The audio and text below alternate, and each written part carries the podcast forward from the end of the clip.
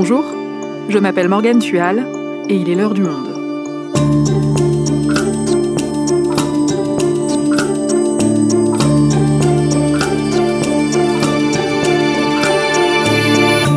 Aujourd'hui, comment l'hôpital se remet-il du Covid? Soignants désabusés, manque de moyens, mesures qui se font attendre, Camille Stromboni est journaliste santé au monde. Elle nous décrit le désarroi du personnel hospitalier et nous explique cette crise qui ne date pas du Covid, loin de là. Hôpital, retour à la normale. Un épisode produit par Jeanne Boézek. Réalisation Amandine Robillard. Il nous manque des gens pour endormir, il nous manque des gens pour faire tourner les opérations, il nous manque des gens pour surveiller les gens quand ils ont été opérés, il nous manque des gens dans les unités de soins pour prendre en charge ces patients, il nous manque des gens pour euh, être euh, aux urgences ou pour euh, assurer des consultations post-opératoires. Alain Ruffion est PUPH d'urologie, soit chirurgien à l'hôpital public Lyon-Sud et professeur d'université.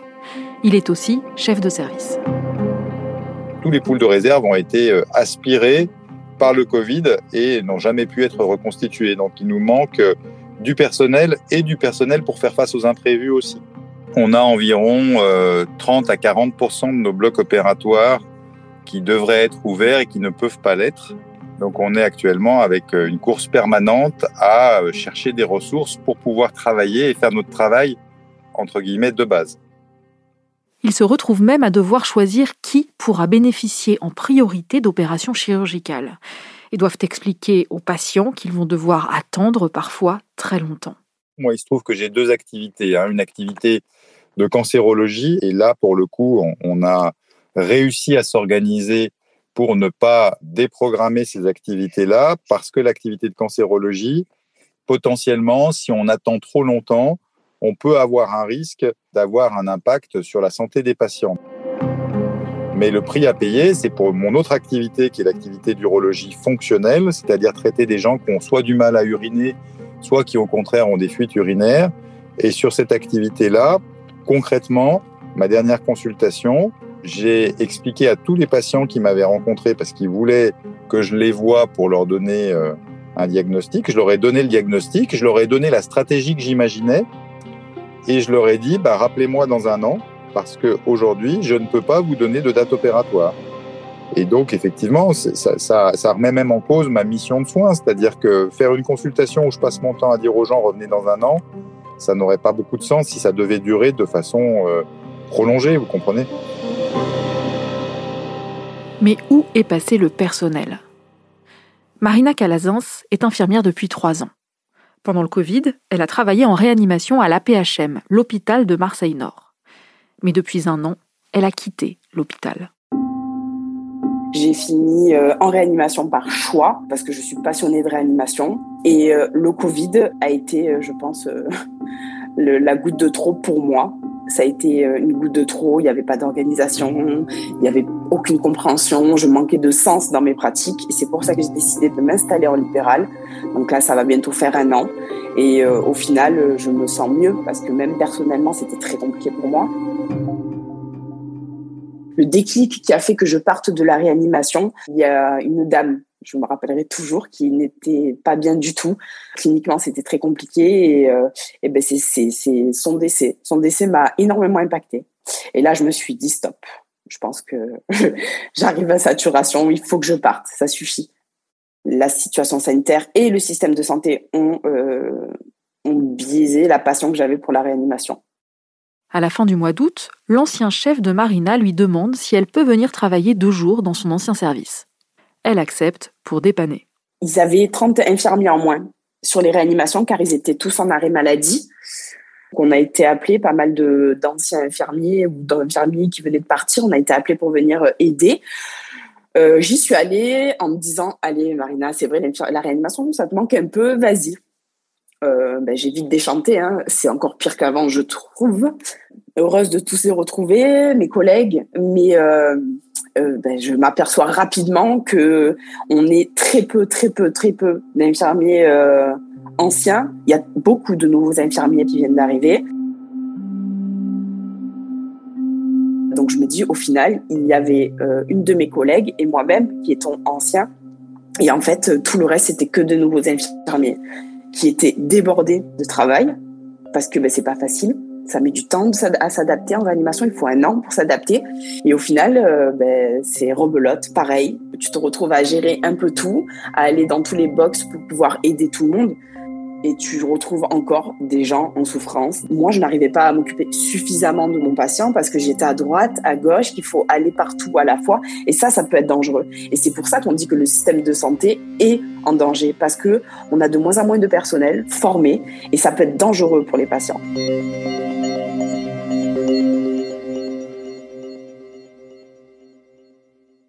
Camille, ces soignants viennent de nous raconter leur quotidien, leur fatigue, leur désarroi. C'est le Covid qui a mis l'hôpital dans cet état Il faut bien rappeler que l'hôpital et ses difficultés, ça ne date pas du Covid. Juste à la veille de la pandémie, on était à l'hôpital dans un mouvement d'ampleur, d'ampleur inédite, avec plusieurs mois de grève, de manifestations, de mobilisation des soignants et des médecins.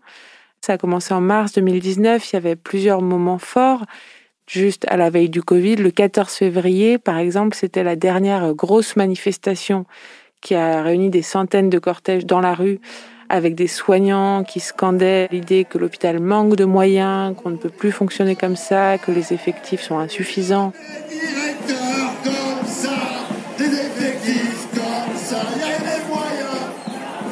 On peut dire aussi, par exemple, en janvier 2020, qu'on avait 1200 euh, médecins qui posaient sur la table leur démission en dénonçant le manque de moyens, dont 600 chefs de service.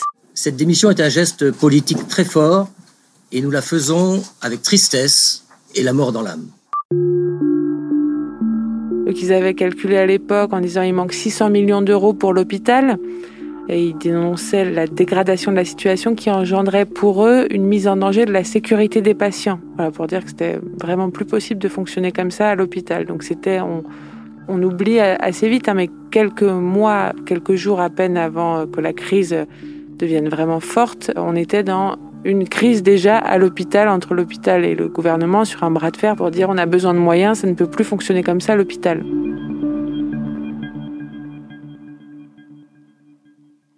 Mais comment on en est arrivé là? Qu'est-ce qui explique qu'avant même la pandémie, l'hôpital soit dans une situation si difficile? En une phrase, on peut dire que on tire sur la corde de l'hôpital depuis très longtemps. Alors, les choses ne sont jamais simples, mais euh, les besoins de la population n'ont fait qu'augmenter ces dernières décennies avec le vieillissement de la population.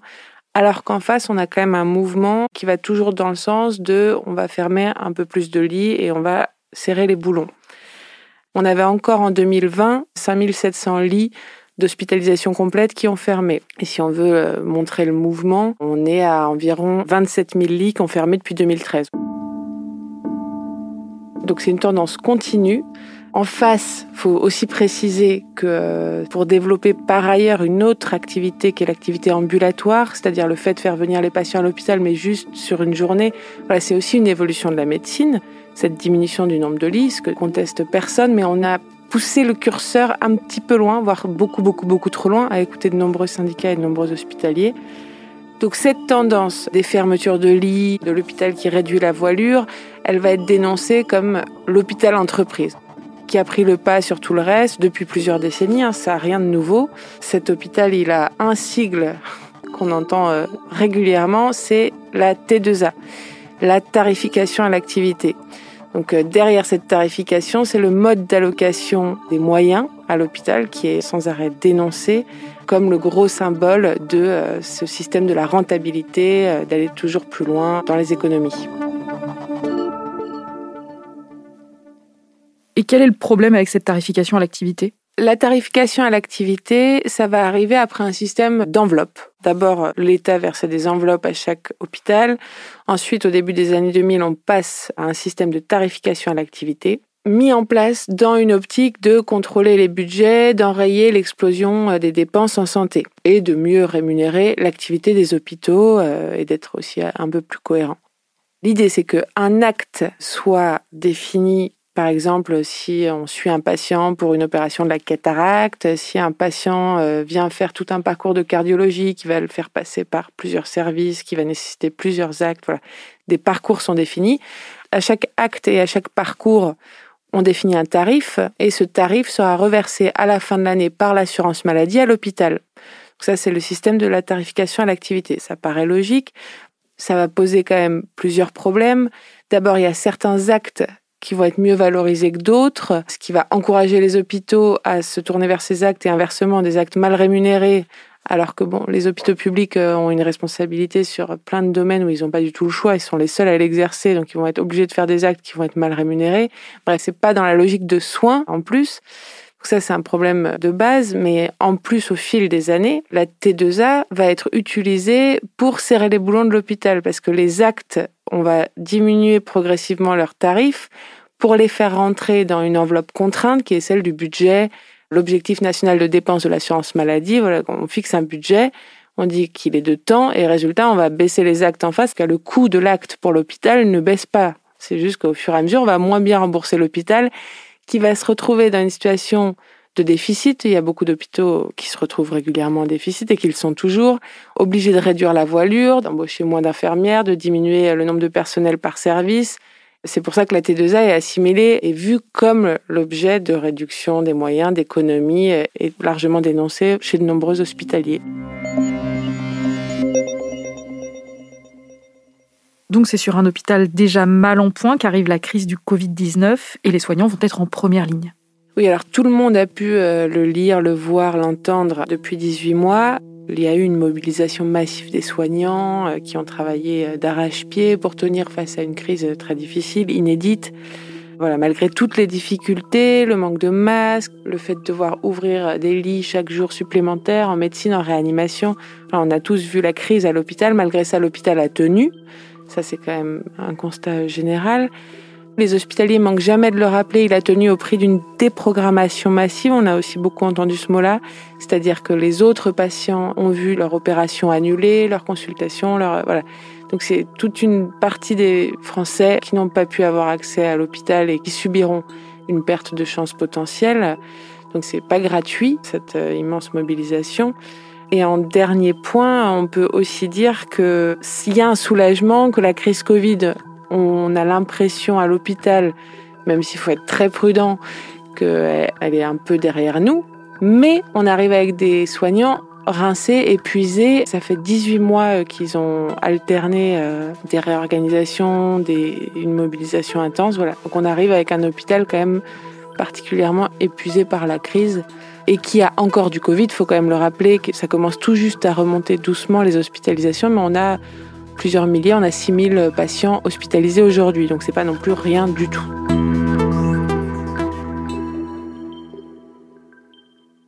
Et depuis la rentrée, est-ce que l'hôpital a pu enfin souffler un peu? L'activité reprend certes de manière un peu plus normale qu'en période de Covid, mais en fait, elle n'arrive pas à reprendre réellement. On ne peut pas rouvrir tous les lits, on ne peut pas relancer tous les blocs parce qu'il y a un grand absent ce sont les infirmiers, ce qui fait qu'on doit fermer des lits et qu'on ne peut pas organiser autant d'opérations qu'on avait prévu.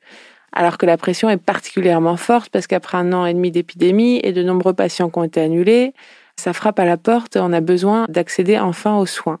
Et pourtant, entre-temps, il y a eu le Ségur de la santé. Peux-tu nous rappeler ce qui s'est passé? Au sortir euh, de la première vague donc euh, dès l'été 2020, en effet, le gouvernement va annoncer le Ségur de la santé qui est un vaste plan pour l'hôpital. Dès le mois de mars, avril, euh, Emmanuel Macron avait fait une forme de mea culpa sur on n'est peut-être pas répondu assez aux besoins de l'hôpital. On va préparer un plan massif pour le système hospitalier. Il va être annoncé par Olivier Véran en juillet avec euh, plusieurs milliards qui vont être mis sur différentes enveloppes. Celle qui va être la plus retenue, c'est l'enveloppe de 8 milliards qui va en direction des revalorisations des personnels. Donc ça va être les 183 euros net mensuels de plus qui vont être euh, mis sur la table pour l'ensemble des personnels hospitaliers. Il y aura d'autres types de revalorisations, mais on aura une autre enveloppe aussi dédiée aux investissements. Voilà, donc un immense plan qui va être reçu relativement favorablement dans la communauté hospitalière. Ça ne répond pas à toutes les demandes, mais le, le sentiment largement partagé, même si certains syndicats critiquent le résultat obtenu, mais c'est qu'on change de braquet sur l'hôpital. On a Olivier Véran qui répète qu'on sort du dogme de la fermeture des lits et un retour plutôt favorable chez les soignants. Dans ce cas, pourquoi est-ce qu'on manque autant de personnel à l'hôpital en cette rentrée? Un an après le Ségur, c'est sûr que le constat est aussi assez partagé sur le fait que ce plan a été insuffisant, en tout cas a provoqué une forme de déception chez les soignants qui, encore plus en cette rentrée, voient un quotidien qui n'a pas changé à l'hôpital, voire qui a empiré. Donc, euh, particulièrement chez les infirmiers, on raconte d'abord une pénurie d'infirmiers qui se déploie à cause des vagues de départ. C'est un élément de réponse que brandissent les syndicats qui racontent, euh, voilà, comme après chaque vague épidémique, il y a pas mal de départs qui sont constatés dans les services souvent pour burn-out. Souvent, le Covid n'a été que la goutte d'eau. Il y a ce côté vague de départ, même s'il n'apparaît pas dans les chiffres, les grands chiffres des directions hospitalières, qui ne les voient pas comme un phénomène massif. Mais en tout cas, il y a des départs de l'hôpital. Ensuite, ce que constatent bien les directions d'hôpital, c'est un absentéisme plus fort. Donc l'hôpital souffre d'un nombre plus important de personnels qui sont en arrêt maladie. C'est des augmentations d'un point ou deux points qui peuvent apparaître ridicules, mais en fait ça change beaucoup de choses à l'échelle d'un service et sur une institution qui est déjà en difficulté. Ça c'est le deuxième point. On a aussi une grande difficulté à recruter finalement. Et on a aussi euh, des infirmiers qui, selon les syndicats, euh, seraient plus nombreux à se tourner vers euh, les professions libérales seraient plus nombreux à essayer de s'éloigner de l'hôpital, à se reconvertir, à... voilà. Est-ce que ça veut dire que c'est une profession qui n'attire plus? On a des chefs de service qui nous racontent un phénomène assez intéressant et qui doit avoir lieu dans de nombreux secteurs. C'est le cercle vicieux de la désaffection. Quand on a euh, une équipe qui commence à se défaire avec des infirmiers qui sont partis, la charge de travail augmente. Résultat, les infirmiers qui restent ont du mal euh, à tenir. Il y en a encore d'autres qui partent. Et moins on a de personnel euh, fixe dans une équipe, plus on a du mal à recruter. Moins ça attire, plus c'est difficile. Donc ensuite, c'est aussi une question de vivier. Est-ce qu'on a suffisamment de diplômés infirmiers pour remplir les besoins des hôpitaux? Donc là-dessus, euh, Parcoursup, euh, l'après-bac, on a beaucoup de volontaires qui se dirigent vers les études d'infirmiers, ça c'est certain. Encore plus parce que le concours a été supprimé en 2019 et qu'on est sélectionné sur dossier. Au moment du Ségur de la santé, on va décider d'ouvrir plus de places en école d'infirmiers et en école d'aide-soignants. Cette mesure de 2020 pour les infirmiers sur des écoles qui durent trois ans, on n'a pas encore les effets aujourd'hui. Ça, c'est la première chose sur le nombre, mais ensuite, il faut aussi regarder ce que font ces étudiants infirmiers. Est-ce qu'il y en a plus qui ont lâché leurs études en cours de route? On sait aussi que c'est un mouvement de fond euh, depuis plusieurs années des étudiants qui vont se diriger plus vers le libéral que vers l'hôpital public. Et enfin, les étudiants, eux aussi, ont été euh, en première ligne sur le Covid. Ils ont aidé, ils ont été dans les services, ils ont été dans les centres de vaccination. Est-ce qu'ils euh, ne sont pas plus nombreux à vouloir prendre une pause? C'est aussi un changement de génération, hein, mais à vouloir avoir quelques mois euh, pour eux. C'est en tout cas ce qu'on entend dans les discours des aînés euh, qui disent les jeunes n'étaient pas du tout pressés de venir travailler à l'hôpital, ils voulaient prendre du temps pour eux, réfléchir, voilà. Donc ça, ça, ça peut expliquer les grandes, grandes difficultés aussi de la rentrée. Mais est-ce que tout ça, ça veut dire qu'aujourd'hui, finalement, on est revenu à la même situation à l'hôpital qu'avant le Covid? Alors, dès la sortie de la première vague, on a eu ce discours chez les soignants qui manifestaient dans la rue, qui brandissaient des pancartes, pas de retour à la normale. Sous-entendu, pas question de revenir à la situation d'avant Covid à l'hôpital. Et là, de la même manière, on entend cette crainte euh, qui se matérialise euh, de plus en plus concrètement de revenir à l'hôpital à une situation toujours intenable. Parce qu'on voit déjà en fait revenir les mêmes problèmes, parfois en pire. Donc par exemple, on, a parlé des infirmiers, mais on n'a pas parlé des médecins. La pénurie médicale aussi fait souffrir de nombreux services. Et finalement, on a certains soignants qui en viennent à parler du Covid comme une parenthèse quand même heureuse pour l'hôpital. Une parenthèse heureuse, comment ça? Il faut bien rappeler que dans la tête des soignants, la crise Covid, euh, c'est le choc, c'est un virus inconnu, c'est des lits supplémentaires à ouvrir tous les jours, les réorganisations permanentes, les morts, voilà. Mais c'est aussi un moment où l'hôpital a pu se tourner totalement vers le soin. C'est ce qui racontait déjà à la sortie de la première vague, mais on était 100% Covid, 100% tourné vers le soin. Le pouvoir médical avait l'impression d'avoir repris de la force face au pouvoir administratif, avec des vannes qui étaient ouvertes selon les besoins exprimés par les médecins. Donc c'était un peu le quoi qu'il en coûte ressenti à l'hôpital. Les urgentistes ont pu vivre une période un peu euh, phare parce qu'ils avaient un flux de patients moins important parce qu'il n'y avait plus la bobologie, comme ils disent, donc les petits problèmes qui font venir aux urgences euh, parce qu'on ne trouve pas forcément de médecins traitants.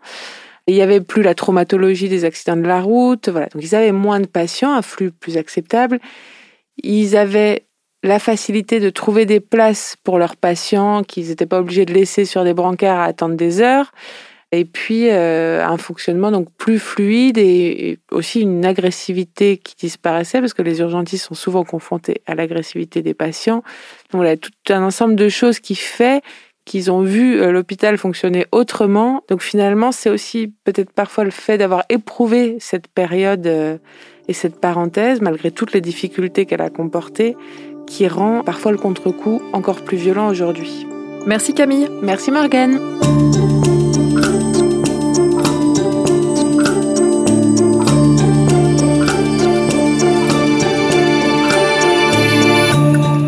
Vous souhaitez en savoir plus sur la vie à l'hôpital depuis le Covid-19, vous pouvez consulter tous les articles de Camille Stromboni en vous abonnant sur notre site lemonde.fr. C'est la fin de l'heure du monde, le podcast quotidien d'actualité proposé par le journal Le Monde et Spotify. Pour ne rater aucun épisode, vous pouvez vous abonner gratuitement au podcast sur Spotify ou nous retrouver chaque jour sur le site et l'application lemonde.fr. Si vous avez des remarques, des suggestions ou des critiques, n'hésitez pas à nous envoyer un email l'heure du monde @lemonde.fr. L'heure du monde est publiée tous les matins du lundi au vendredi. On se retrouve donc très vite. À bientôt.